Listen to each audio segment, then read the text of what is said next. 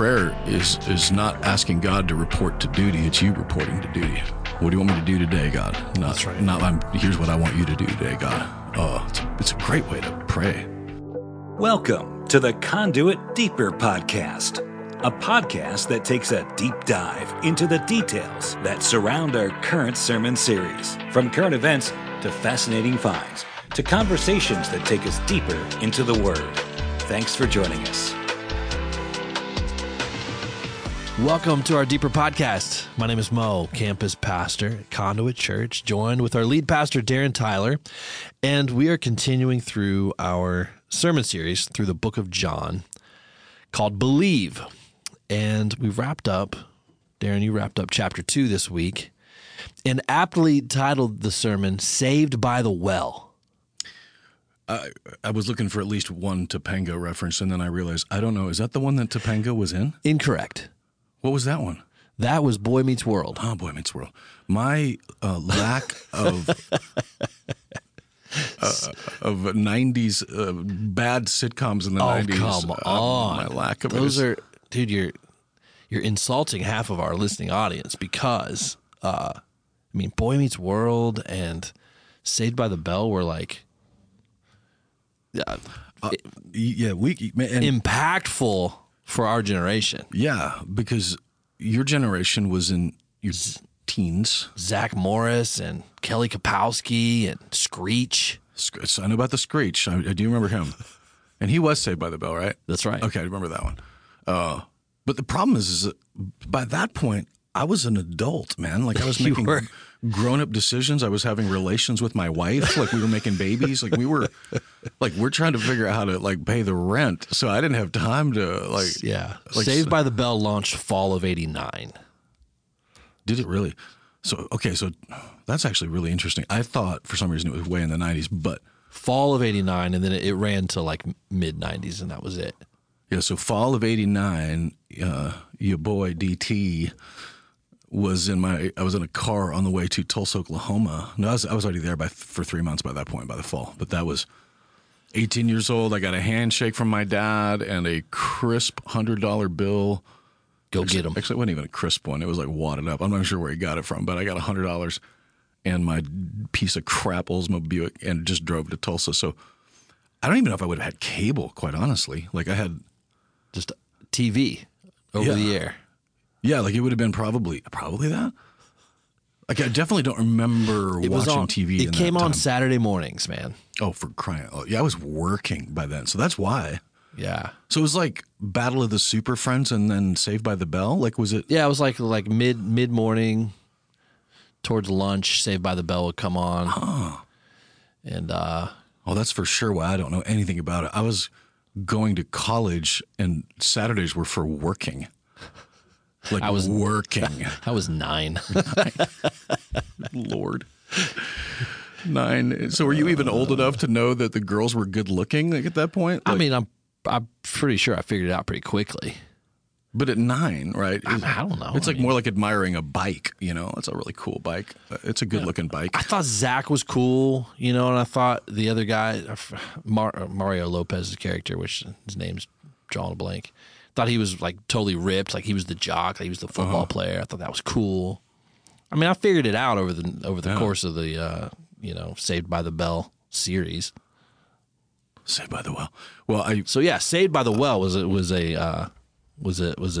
deep. That was a deep well you chose from right there. And I've tied it together. I feel like it was at best an obscure reference because it didn't get nearly the response I had hoped. Well, I appreciated it. Looking out there like, well, about three people understood what that was. Like, and, you know, obviously the saving, you know, the wedding was saved by, you know, the water well, but also the Jesus well and the...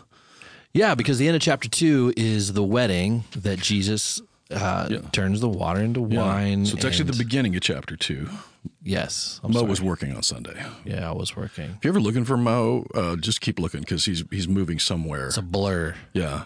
But yeah, so it's the beginning of 2. But I only know that because I'm like, we're getting ready to clean the temple this Sunday. And that's right. That's the end of chapter 2. Yeah, and I was trying to schedule, so you had to do that one, but blew it, so I'm doing it. But, you know, wedding, and honestly, that might have been a better one for you since you have, like, your neck just came off of a wedding. You're neck deep in weddings at this point.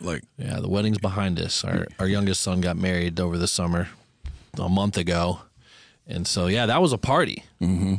We did not run out of wine, right? Because I was going to say there wasn't any. Now I will say this: watching the dance floor, it didn't seem to matter that there was no wine at your wedding. You guys were like, there were things that happened on that dance floor that maybe shouldn't have. Well, we have all these young married families, and it definitely had the vibe of is someone sneaking in whiskey in this sanctuary here? Because Holy Spirit, y'all were getting lit, as the kids would say. But weddings, which is Jesus in general gets invited to a wedding, which is whose wedding was it? So we don't know, but there's clues. There's clues that it's probably a family wedding. And here's why. A stone ceremonial jar would have been either wealthy people or a Levitical priest home because of ceremonial cleansing. And if you go back to Luke, and that John the Baptist was the cousin, Zechariah was a priest, the prophecy and all that, So there was definitely a priestly connection into Jesus' relationships, his extended family, and the fact that it was Mary that was concerned about the wine. It would have been like at yours if, say, TJ wasn't bumping the mix. Who would have gone to try to find TJ? Maybe Brady or something, but most likely it would have been Jenny would have gone. Mother, someone related to the wedding's going to go to try to figure out why we're not bumping more music. Get this thing figured out. So for whatever reason, that's complete conjecture. But when you look at the clues of it, that seems to be that it was by where it was located on Galilee, by the fact that Mary was concerned about the wine and that she goes to Jesus for it. And candidly, the fact that his disciples were invited, because how that goes. You only got so many people. Man, it's a challenge. Right? You can only invite so many, and you're a pastor, so you got a bunch of people in the church. Your kids have all got their bros. You got to figure out. So the fact that the disciples made the list indicates that they were probably close to this family somehow. How many disciples would it have been at that time? He didn't have all 12 by then, did he? No, I think, correct me if I'm wrong, but I think it's 5. I think we're talking Nathaniel, Philip, Andrew, James, John, Simon. We had 5? Yeah. Yeah, I think it's 5 at that point. If just based on chapter 1, it was 5. Okay. It's pretty impressive. I mean, that they were invited, that they came, that that's like, yeah, definitely had to be a close family member of some sort. Yeah, you would think so. Because these guys, I mean, these were multi-day events. And it was well, that's interesting to think about, too. Uh-huh. Because that's not necessarily, I mean, that's not what we do in Western culture for a wedding. It's a one and done. It's not multi-day, week long. Yeah, I mean, think about how expensive it is, right? Good Lord, think about how expensive it is for a wedding. I don't have to think about it. Yeah, I know. Yeah, you're triggered by it. But for them, it was expensive, but it was also that this was a big deal for the bride and the groom. Because as a female, you are, by this point, you have no voting. Well, voting right. Nobody had voting rights, but no rights as a human. You're basically considered like 3/4 of a human. In fact, in Jewish tradition, the super Orthodox, especially then, they would have viewed women as I'd rather be a dog than a woman, which is fascinating. But that was their cultural thing. So if you are a father of a daughter, and you have someone now that will take care of her financially, make sure that she's protected, all that stuff. It's a big deal. We had just watched Pride and Prejudice. I can't believe you admitted that on Sunday. I'm sorry. That's embarrassing. But here's the thing. So Wednesday nights, we are 3/4 empty in the nest at this point. Okay? Yeah. And there is one day a week that we are 100% guaranteed that Ethan's not going to interrupt anything, if you know what I'm saying. I'm picking up what you're stepping in. And which is about a 3-hour block Now, if we sit down and watch what I want to watch, this will not result in her being in the mood, if you know what I'm saying. Yeah, because it's, you know, documentary. It's a BBC thing. It's exactly. Ancient Rome, like history, you know. That doesn't, like, doesn't make her flutter. So, you know, Pride and Prejudice. Flutter. And oddly enough, she had actually never seen it before. What? And I know. I was like, I was honestly, it was probably because Sandra Bullock wasn't in it. Or Witherspoon. Like, for whatever reason, she's seen everything those two women have ever made. But, yeah, none of those were in there. In fact, we went through about half the movie thinking that it was Natalie Portman. And it wasn't. And I can't remember who it was now, but it was like, it was Natalie Portman and there was some other else. And we were convinced. And finally, you know, we can actually Google this. Like, we don't have to sit here and act like we're savages in the 90s. Like, and then it was some girl that I should have known and just don't. And anyway, but Keira Knightley. That one, giddy up, that one. And by the way, in a million years, if someone had put a gun to my head and said, "You got 50 chances to say who this is," you guys would be memorializing me this week because I would have never gotten that. This is the new version of Pride and Prejudice, and I chose it on for that reason, thinking that my wife might be a little more. Fluttery, for lack of a better word. But here's the thing about it that was interesting. There's a scene in this film where there's this just little twerp that wants the girl's hand. I think it's Elizabeth wants her hand in marriage, and the mom's like, "Oh my gosh, this is amazing!" And the Keira Knightley character she's refusing, but this other girl says she ends up taking a proposal from this guy and. She's looking at her sister going, "Don't judge me because I get protection. I have provision. I'm not like you. I may never get this chance again." And so it was actually this very it takes all the romance out of it, right? Because this is literally a business transaction, right? Yeah, right? That's true. But here's what's amazing about the idea of the gospel, and this jumped out at me that from Pride and Prejudice was they had this other girl, Elizabeth, the Keira Knightley, she's refusing to do just for this. It's for love. You know, it's the Jane Austen novel, so she's only going to marry for love. The wedding that Jesus wants us to have in mind is not one where we are negotiated simply for our safety and simply for our provision, but where we are chosen because we are loved. And that's different. Like, that's a profound difference between any other kind of wedding and this one. This one was not a negotiated by the father. This one is a chosen by the bridegroom. We take that for granted in our culture because that's how it always is. You only marry for love. On what planet, right, would your kids or my kids have thought, "Hey, I'm and my parents are going to sit down and negotiate now," you know, like with the Sheplers for we're going to make you get married. Like, we don't even understand that. And by the way, that happens regularly in most developing nations to this day in cultures like that, where it's arranged marriages, and we look at that with a sense of, you know. Dowries are involved. Cash, cattle. You know, this actually happened to my wife when she went to Israel, and she was 17 or 18 for a school trip.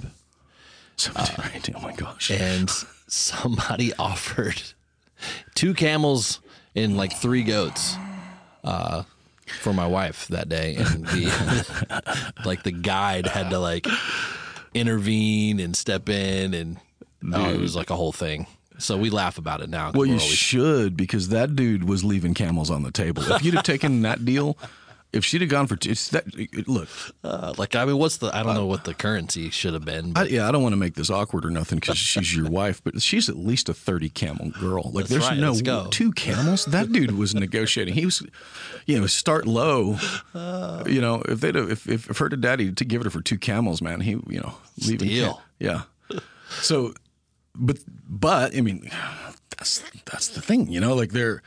This is not – and in this wedding, speaking of wine and the party and all that, when you go and look at the imagery of weddings over the Bible – in fact, when you even get into the Old Testament, like you see the prophet that married Gomer, who she betrayed. She was the one that was unfaithful. She was the one that was a prostitute.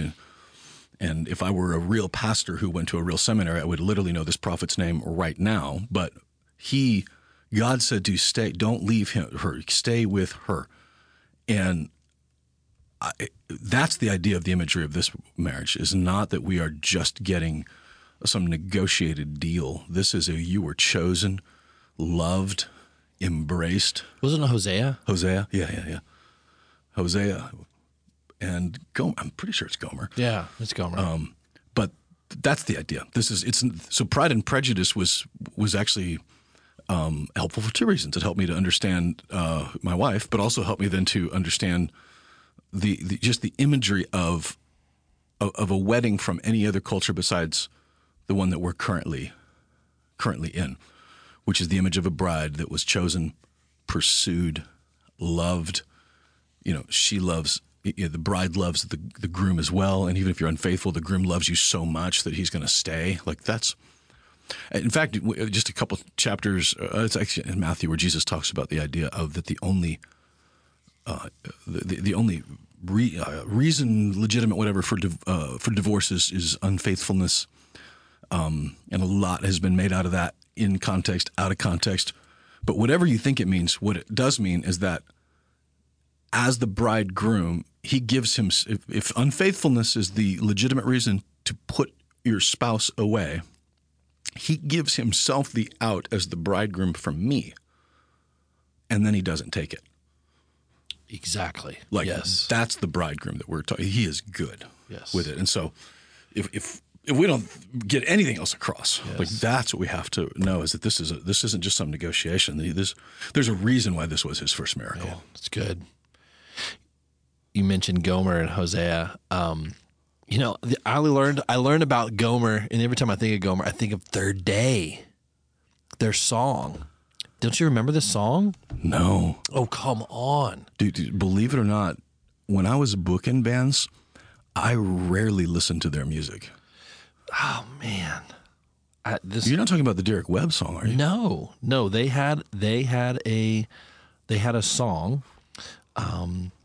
I guess, it was on the Conspiracy Number 5 record. Yeah, I was there. Gomer's Theme. It was like the last track of the song. Was it like some hidden track deep in the record? I mean, it was the last track of the song. Oh, man. I was too busy counting money. I didn't. What's 15% of that? That was what we were at. No, but I will say that's really funny. No, here's why. That's my reference for when I hear Gomer and Hosea. I immediately think Third Day, Conspiracy Number 5 record. Okay. Did you like that record? I loved that record. Yeah, see, that was the problem. I came to life. Uh-huh. That was the problem.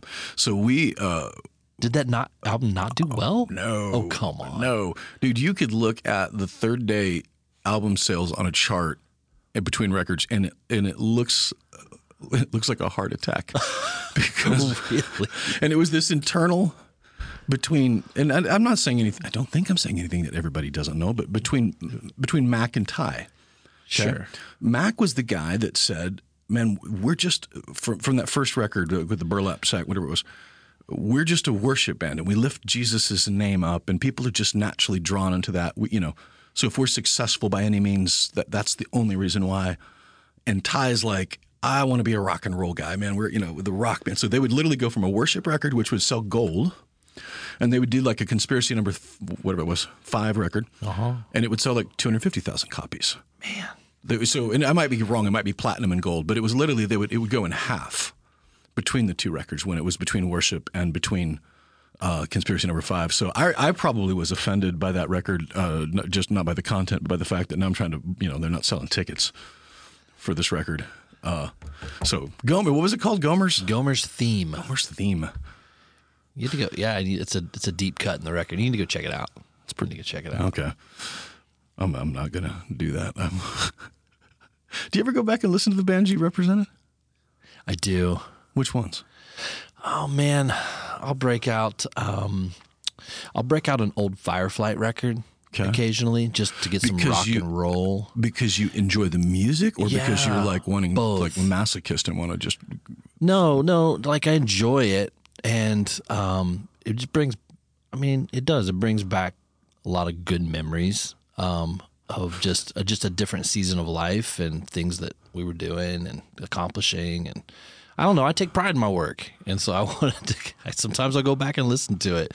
There's a couple albums out there that I'm like, man, I can't believe we put that out there from maybe other artists. But I'll go back occasionally and listen to some. Yeah, I'm trying. Actually, this is going to sound terrible because I don't even know. Look, nobody's listening to this podcast, right? So I can say, speak freely. If I liked the record, it was actually a bad sign for the success. Because you weren't the right. You've talked about that before. Yeah, because you weren't the demographic. Yeah. If I get a free one, so I really didn't care what I thought. Like, what would make somebody want to buy the record? And I was pragmatic enough. But well, I was. I guess the only other difference, I was as old or sometimes younger than the artist I was representing. That's fair. It just kind of a weird thing that happened with a lot of the artists that I represented. Just kind of when I entered the scene and came into into that market, like a lot of the artists I represented were my same age, or I was actually younger than. So I don't know if that makes a difference. Maybe. Okay, so I was 23, and like Dan and Charlie, those guys were like 20. Like they were first Jars record. The first Jars record, they were I think 19 or 20, maybe. I knew they couldn't rent a car. I remember that was a problem for touring. The Third Day guys were older though. They were like probably my age, like 23 or 24, because they'd already been at it 5 years.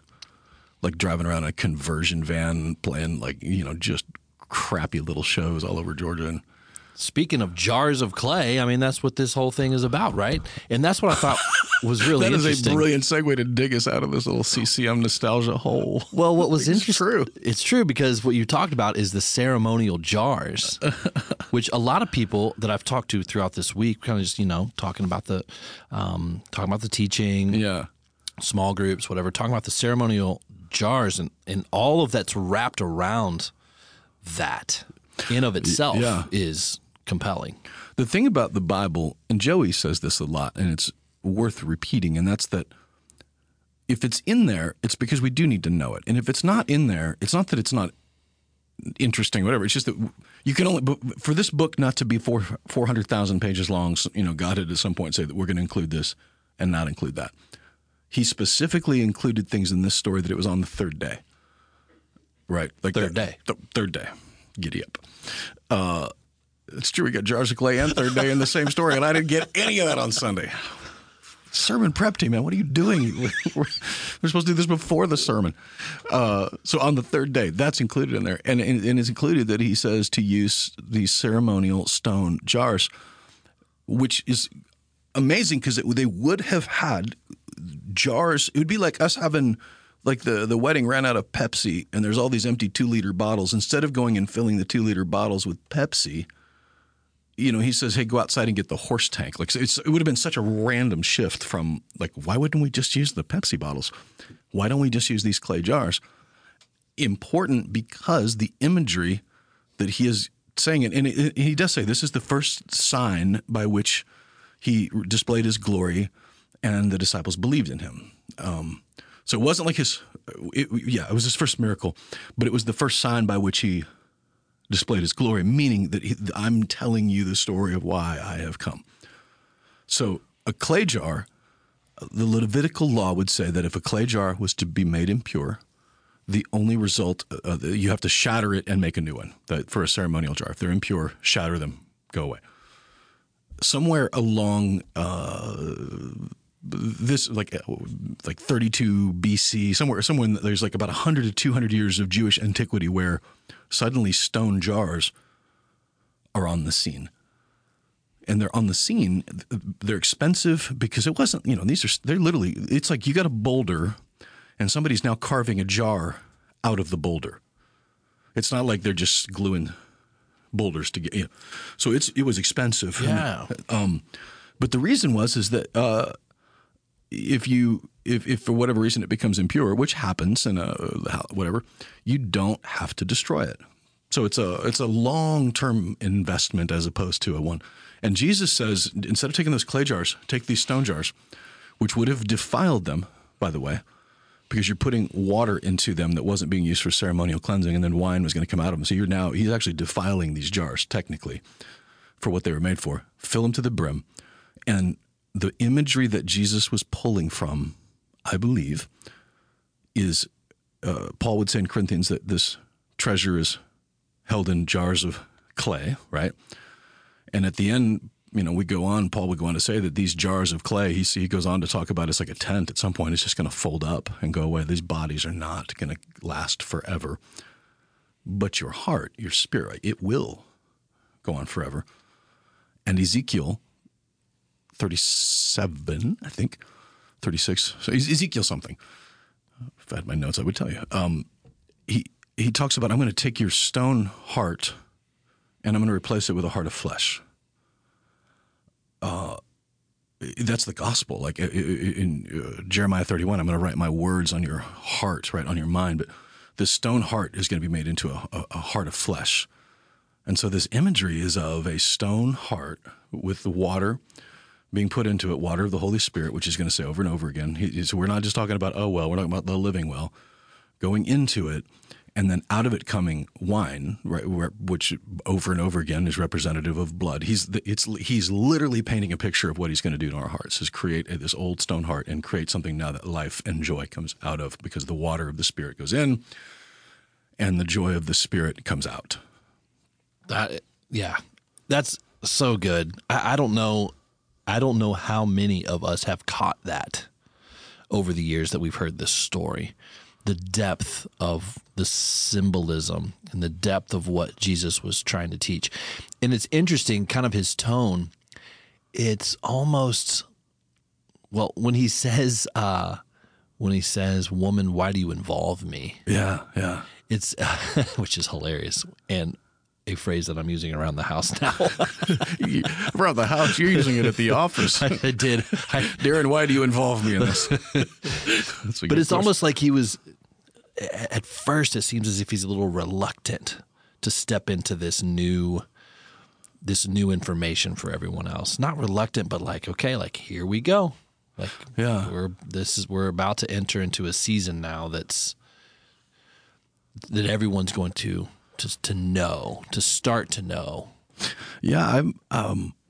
So when you get to a sentence like that, where the tone isn't clearly communicated, that it's now you have to sort of intuit, which is it's hard to tell, you know.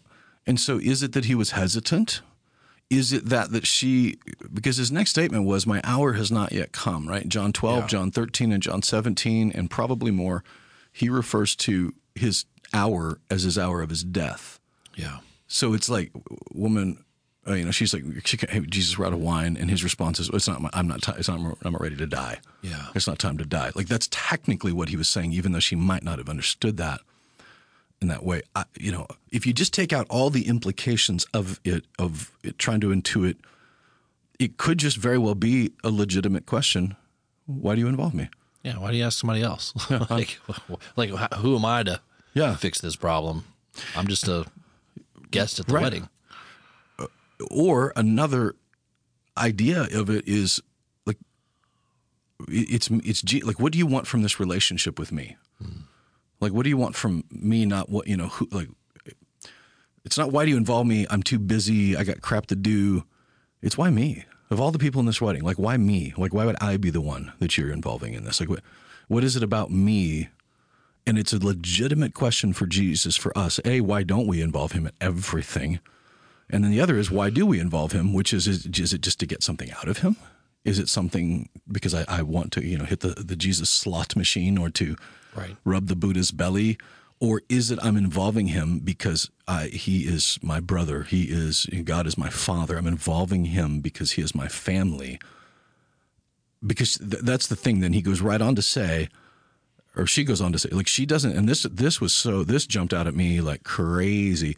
She didn't actually tell him the solution. She just told him the problem. Like, I'm involving you, Jesus, because you probably figure this out. You know what to do here. And do whatever he tells you, including and not limited to nothing. If he says nothing, don't do anything. Like, that's the idea of the obedience of that. Much of my prayer life, as I was really convicted by, is spent with me telling Jesus what to do, right? She says to the servants, do whatever he tells you. And mine is, hey, Jesus, heal this person. Jesus, provide for me. Get me this job. I'm literally telling Jesus what to do in my prayers, as opposed to doing whatever he tells me to do as a result of my prayers.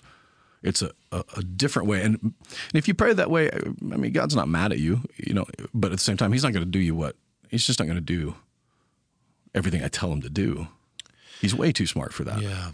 That's what a spoiled brat does, is boss their... A spoiled brat tells mom the problem and the solution. Sometimes just skips right to the solution. Give me this. Give me this. And God loves you way, way too much to spoil you. Yeah, it's an interesting take, because I think we all kind of do struggle with that in our prayers, with leading with commands, mm-hmm. These action words like do this, heal this person, give me this, not maybe give me this, but provide this. Like there are a lot of command language that we use in our prayers. Yeah, I mean there is the. You know, letting the Bible interpret the Bible. There are some scriptures, you know, you can have whatever you say. Like, there, right. I see why. By the way, that is in the context of the gospel. Again, back to, you know, take the text out of the context and you're just left with a con. But there's an argument to be made, and believe me, people have made it and written books about it, that you should be specific in your prayers so that when they're answered, you know they were answered. Okay, that is one way to do it. And our God is merciful and big enough to just say no to the ones that he's not going to answer. Like, no is just as much of an answer as yes is. And the older I've gotten, I'm just more at peace with saying, God, do whatever you want to do. That's right. Jesus, this is the problem. And I'm going to do whatever you tell me to do. And just kind of leave it at that. Like, that's a pretty good prayer life. I cannot remember which theologian it was. Probably Spurgeon. It seems like every time I can't remember, it's going to be a Spurgeon one.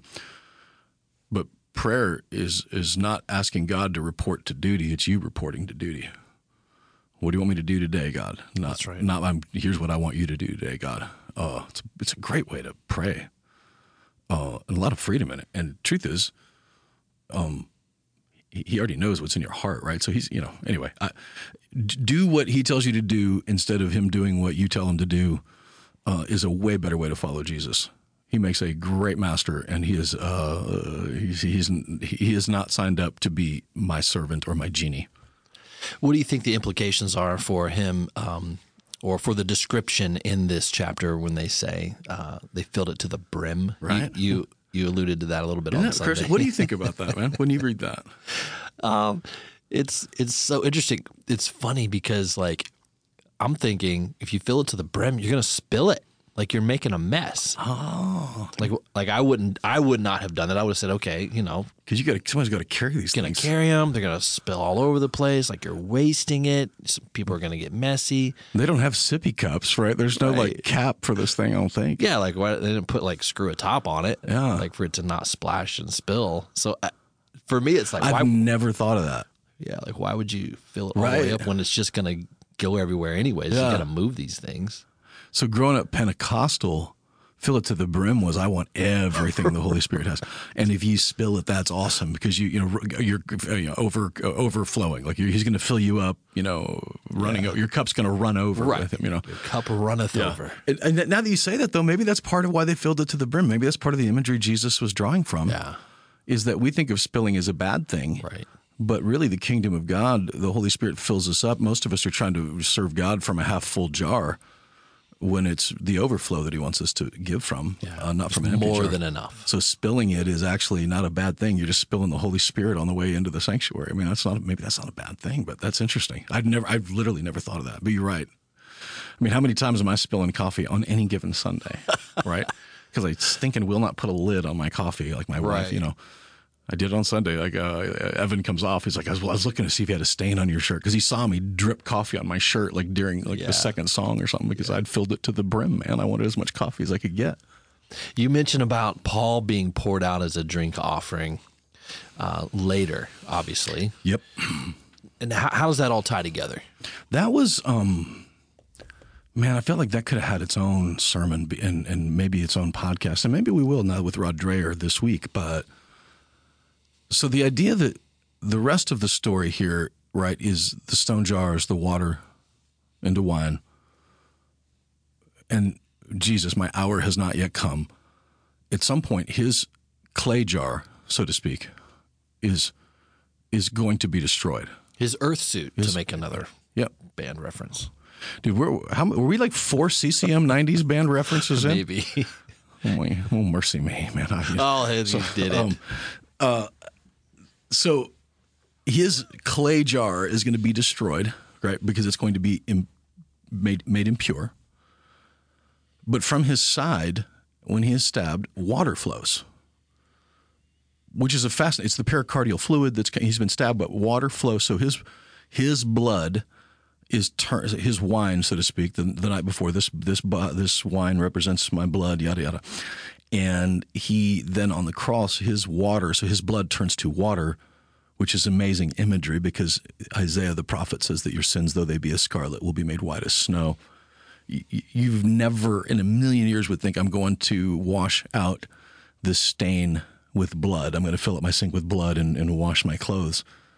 It's a crazy imagery of it, but the imagery is that the blood is paid for the cleansing of it, but the miracle of the cross is that it turned wine into water, right? His first miracle is water into wine.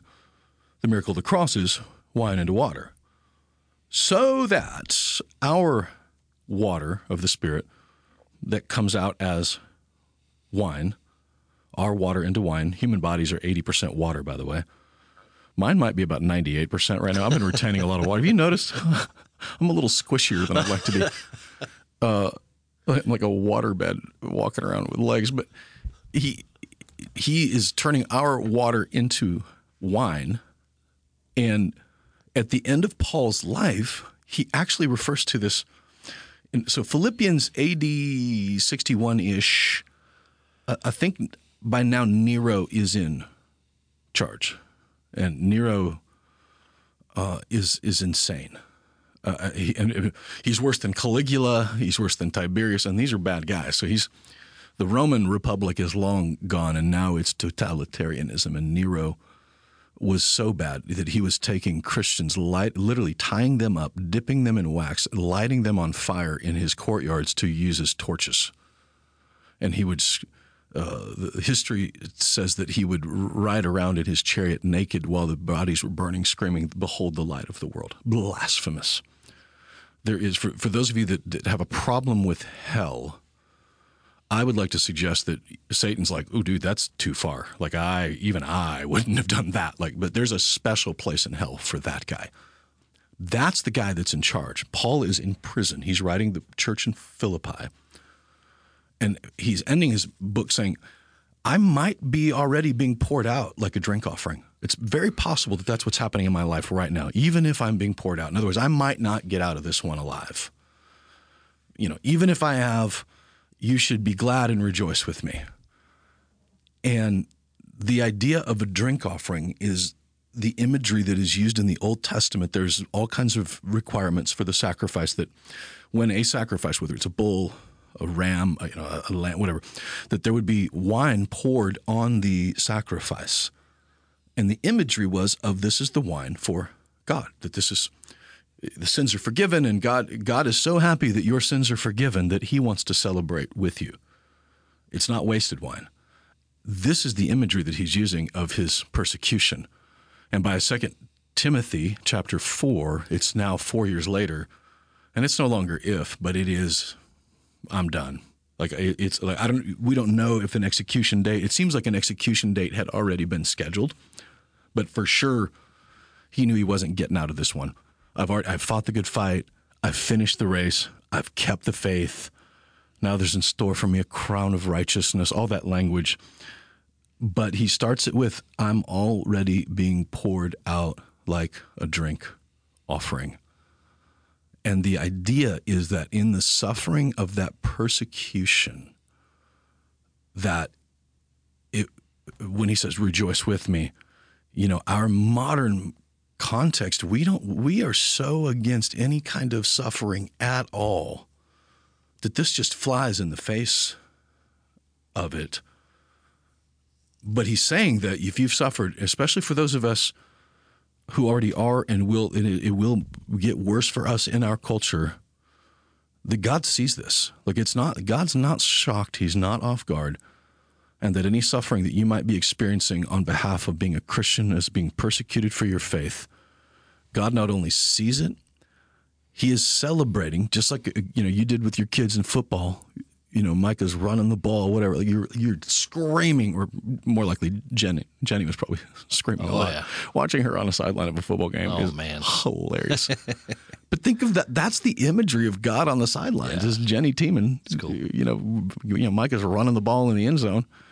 He's standing. In fact, there's only one instance where you see Jesus standing in the New Testament after, and that's when Stephen is a martyr. It says that Jesus was standing. I looked up and he saw Jesus standing. Wow. Not sitting. It's like a mama. She's sitting on the deck. You're going in. You're driving this one home. You're going to make it. That's the imagery. And the wine is the joy, not only of Paul, but like I am glad, rejoice with all of you, and so you too should be glad and rejoice with me. I'm about to spike this ball in the end zone. This is awesome. We need to, by the way, understand that in our modern context in a way that we've never needed to understand that before. Our brothers in Morocco, in Iran, they've understood this implicitly.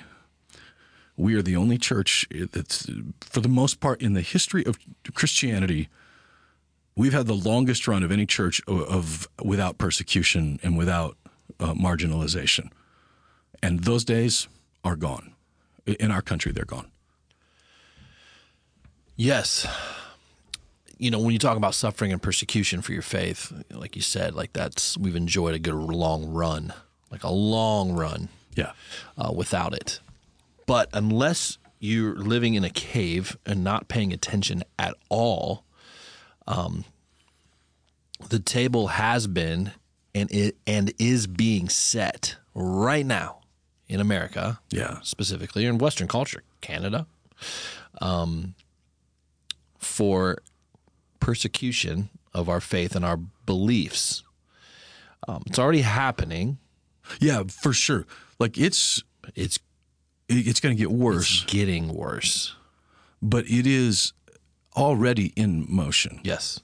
I mean, the Department of Homeland Security views guys like you and me as a threat. And that's stated. It's documented. Yep. Religious beliefs that are anti-government or whatever phrasing they give it. They would group guys like you and I as a threat. Yeah. Quote unquote, to the democracy.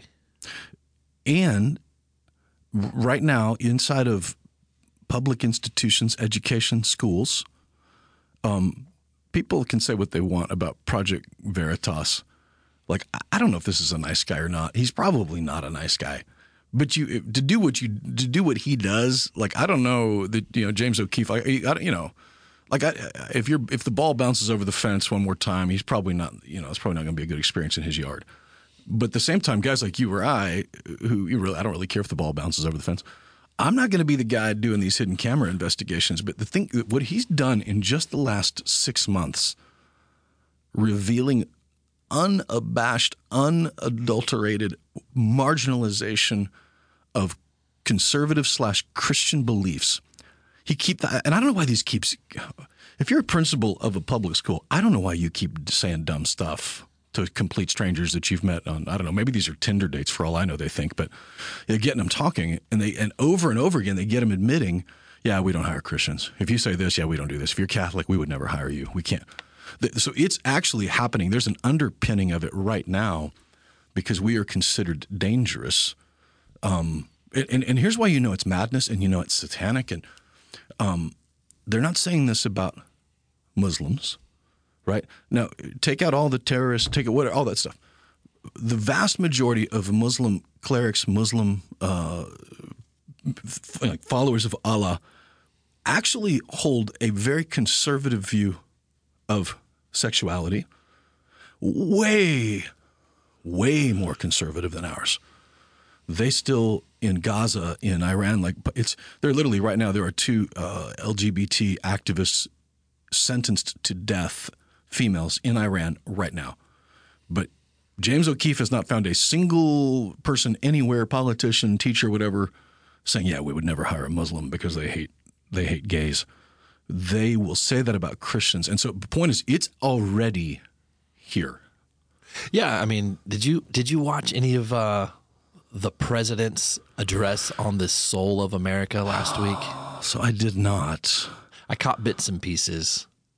Okay, so hot take. Do you think that because two things are possible here. One, they're just somebody is fired because it didn't occur to them that camera shot with nothing but red behind him would look like Darth Maul. How is the PR department how does anyone on the PR department have a job this week? Oh, I mean, the idiots. So you've got the content of this speech, the soul of America, right? Matching anybody whether you put it's like the song selection in a film. You're trying to make it more dramatic and. This dark red, creepy background, and he kind of already. I mean, he kind of looks like the. I mean, because he's old. He's really old. Yeah, and he's saying things like us. I mean, and he's MAGA this or that. But he's not just saying MAGA. He's saying guys that are conservatives. Conservative beliefs in which they take out the spectrum part of it, and everybody that's a conservative is ultra right. 100% by default in their definition. Yeah, and so when the president of the United States is trying to, in their attempt to bring unity, create some pretty hard lines pretty quickly, both in his words and visually. Yes, that you and I are a threat to the system. Yeah, is a bit frightening for what's to come, because they're laying some groundwork, it feels like, to normalize this ideology. Yeah, I mean, yeah. So the fact that you have a president saying it out loud, he's not saying anything that Joy Behar has not said at a party or on The View. Right. But he's saying it out loud because he believes it to be politically safe to say it now, that there is enough of an undertone to be safe for him politically to say this going into an election cycle to try to cast this broad sweeping statement, which is like literally totalitarianism 101. I guess one of my struggles with this thing is there's these camps that are paying attention. They're having conversations about it like we are right now. They're maybe listening to podcasts and they're keeping up with what's happening. And there's a whole other population of conservatives, of believers, of the faith that have no idea what we're talking about. And it might be a fairly large portion, and maybe this is a separate jet stream of it, just don't recognize the magnitude of what's happening. So a good example right now, okay, you could be a Christian parent like I am, looking at universities for your kid. And you want what you had for yourself. I want an education. I want to go to university. And without some sort of a recognition that the universities right now, I mean, for the most part, every state institution, most private institutions are full of indoctrinating ideologies that have nothing to do with your education and everything to do with gender, ideologies, sexual ideologies. They've been completely compromised. 100%. So to me, that's like there's this jet stream of people that I don't think they fully grasp the magnitude. The only way I know right now to describe it is the conversations we're having in Haiti right now, which is for the last 15 years, after the earthquake, 12 years, we've been talking about sustainability, creating something that can sustain, that can go on. But the circumstances changed on the ground, and they changed dramatically. And so if we keep acting like the circumstances are the same, that's what fools do. Don't recognize the change on the ground. In America, the change on the ground is all around us, and it's happened underneath of us. So again, the Project Veritas thing, he's bringing out these things have been happening. We just didn't know about them. But you only know about them right now if you're guys like you and me, or probably people listen to this podcast who spend a lot of time reading and learning. But a lot of us don't. A lot of people don't have the time to figure this out. Right. And so part of our job is to be the ones on the front end, being made fun of until a year later when it's no longer a conspiracy theory. And you're like, oh, actually, it really was true. But the jet stream of the one that I'll say this is the one I'm the most concerned about. Those that are just tired. I'm tired of the drama, tired of the division. And so if I just capitulate on this, they'll stop being mean to me. We can all get along now. And that is almost worse than ignorance in general, because wearing you down and you letting you're literally giving into an ideology for your children and for your children's children just because you were too tired to do anything about it. Yeah. I'm tired. Yeah. But dadgummit. We don't have time to be tired about it. No, because... Unless we want to just hand over our children, our grandchildren, over to a false ideology or a false belief. Yeah. And I'm not saying storm the Capitol with pitchforks and torches, but I am saying men full of the Holy Spirit, women full of the Holy Spirit, get into government jobs, run for office. This is not Christian nationalism. All right, that's like saying that Daniel was a Jewish nationalist, that Shadrach, Meshach, and Abednego were Jewish nationalists. Right. No, they're standing for truth, which is we're really excited. We have the honor, the privilege of having author Rod Dreher into the building tomorrow for an interview, and we will be live streaming that. And if you're listening after that happens, it'll be on our YouTube channel. But you mentioned that he says something, he's an author for a very famous book, Live Not by Lies. Yes. Which is what we're talking about, that we would not live by the lies of the culture. Yeah. And you also alluded to a part of this book or another book where he talks about moral therapeutic deism. Yeah, that's from Live Not by Lies. It's like chapter 1, I think. Which is, it sounds really deep. But I know, right? But at the surface of moral therapeutic deism is this idea that God's good and that He'll work it all out for our betterment. He wants nothing more from us. He wants nothing more for us, right, than to be nice and to be happy. That's what He wants for us. And on paper, that sounds great. Like that's the Joel Osteen. Doctrine. Yeah, your best life now. Mm-hmm. The problem with that doctrine is, well, first of all, it's patently false.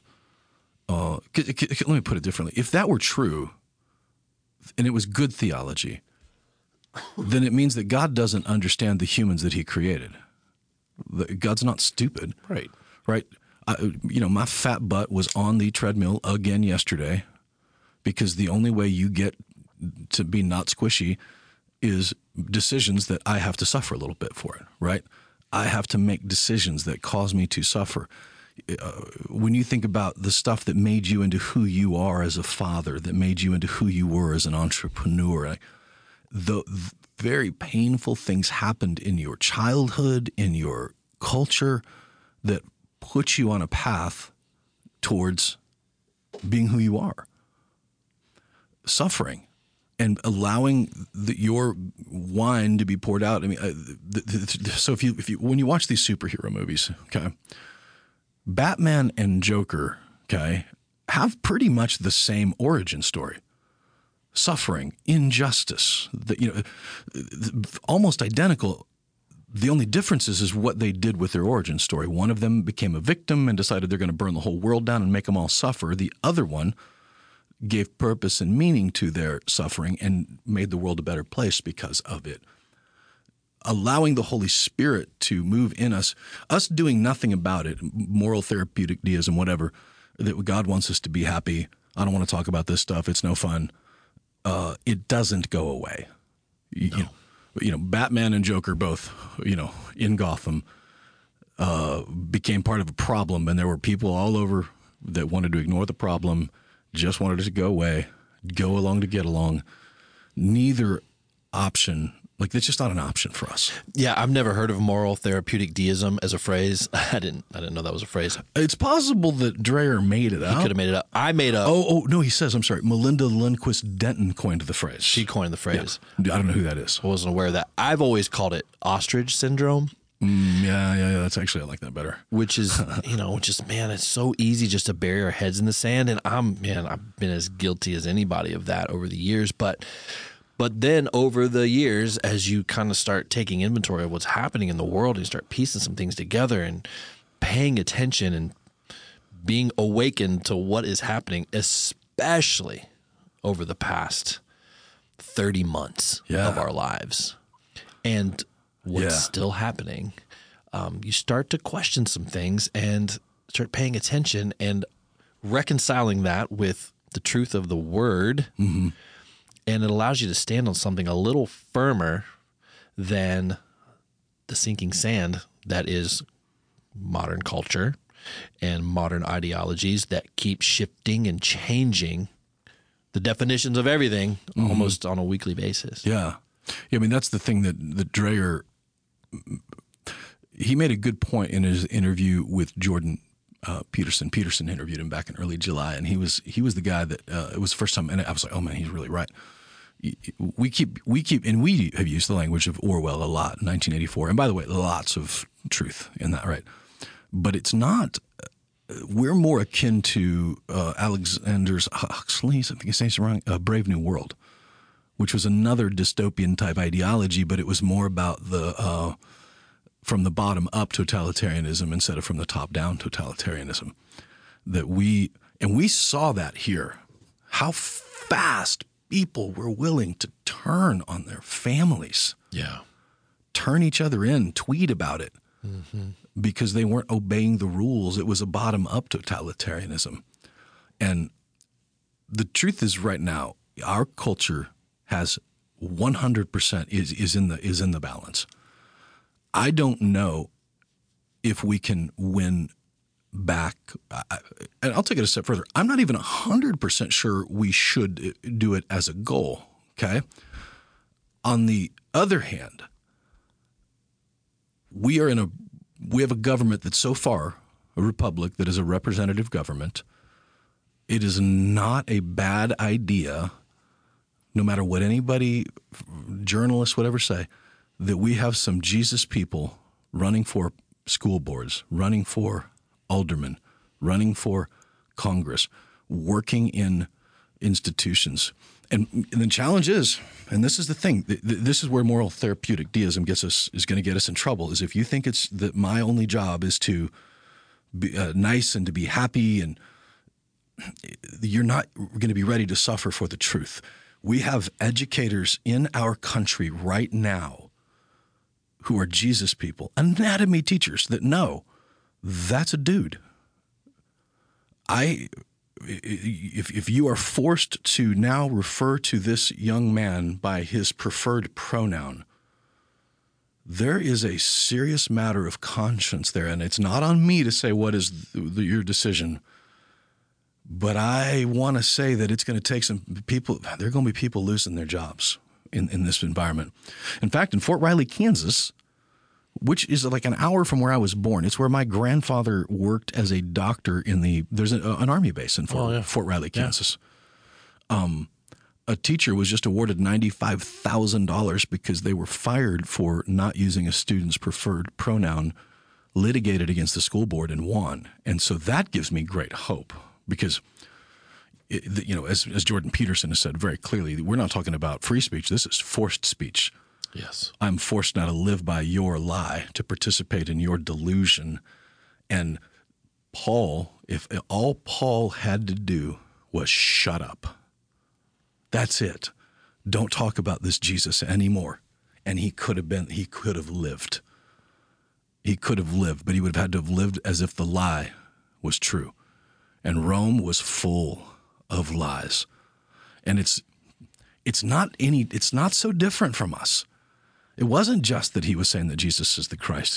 He's saying that adultery is a sin. He's saying that fornication is a sin. And do you think that the Roman culture was waving that in?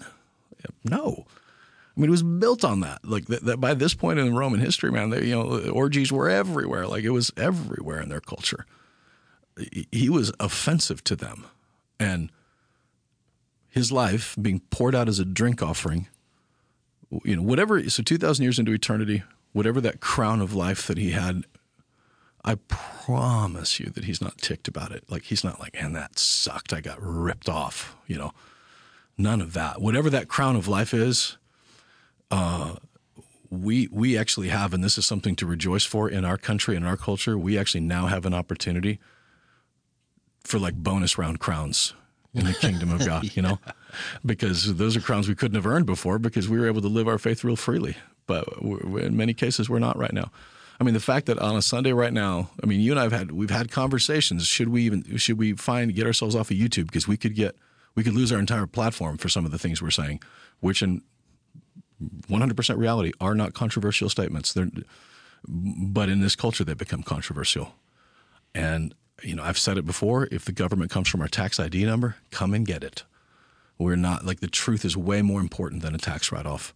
Truth is way more important than whether or not we get to be on YouTube or not. That's right. You know, you say you just got caught up to watching Pride and Prejudice. I just got caught up to watching The Terminator this week.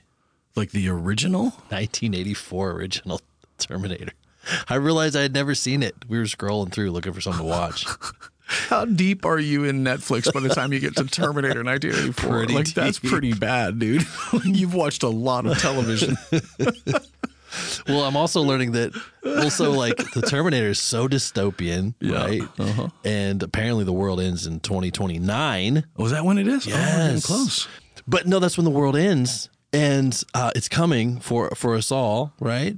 But no, I had not seen that, and it was very interesting. Arnold Schwarzenegger and doing the whole thing, and yeah, it's a very cheesy film, but also very forward thinking. Yeah. But interesting that it came out in 1984, Orwellian. There was like a lot happening in 84. Yeah, pointing to 2029. Yeah, because by the way, in 1984, 2029 felt like we're all going to be in flying cars by then, you know? Like, right. Going to be, and the truth is none of that was coming, but totalitarianism, on the other hand, yeah, that one's here. Yeah. Wow, we covered a lot today. You are wrapping up Chapter 2 this weekend. Yep. Okay, wrapping it up. And it gets even spicier, right? Because Jesus goes in with 2 turntables and a microphone. And starts flipping some tables and getting after it to the temple. And I have a feeling that we're all going to learn something this weekend. Well, I'm already learning from it. So not that not just because I learned, I mean, you know, I'm not the sharpest tool in the shed, but, you know, I'm looking at this going, Jesus did this twice in his ministry, you know, towards the beginning and then at the end where he goes into the temple and just starts turning over tables. And the tables that he's turning over are of Pharisees, those that are making you earn your way into the kingdom of God. And the difference between the last time that I taught this and the present time that I've taught through this is before, when I thought of saved by works, I only thought of like the independent, you know, fundamentalist Baptist backgrounds that you come from, or the charismatic one that I came from, which is about works to earn your salvation. We have a very liberal/secular version of that right now, which is if you just do this, then you can be okay. You can, and it is 100% crept into our churches, into our Twitter feeds. You know, this man said a mean thing, so he has to be cast out, and until he repents in the way that is sufficient for me, then he can be forgiven. And Jesus, that ticks Jesus off, because basically what you're doing is creating a table to put yourself in between that person and him. And he made his own whip in this one. Yeah, that's really interesting. We'll talk about that next week, I'm sure. Yeah, that's pretty good. Wow. So, yeah, end of Chapter 2. The series is Believe through the book of John. And, man, there's so much. I love doing these expository teachings, verse by verse, chapter by chapter. We just learn so much. We gain a lot of context to what is happening and how it applies to our life even today. And so we're just so glad that you would join us each week on our journey.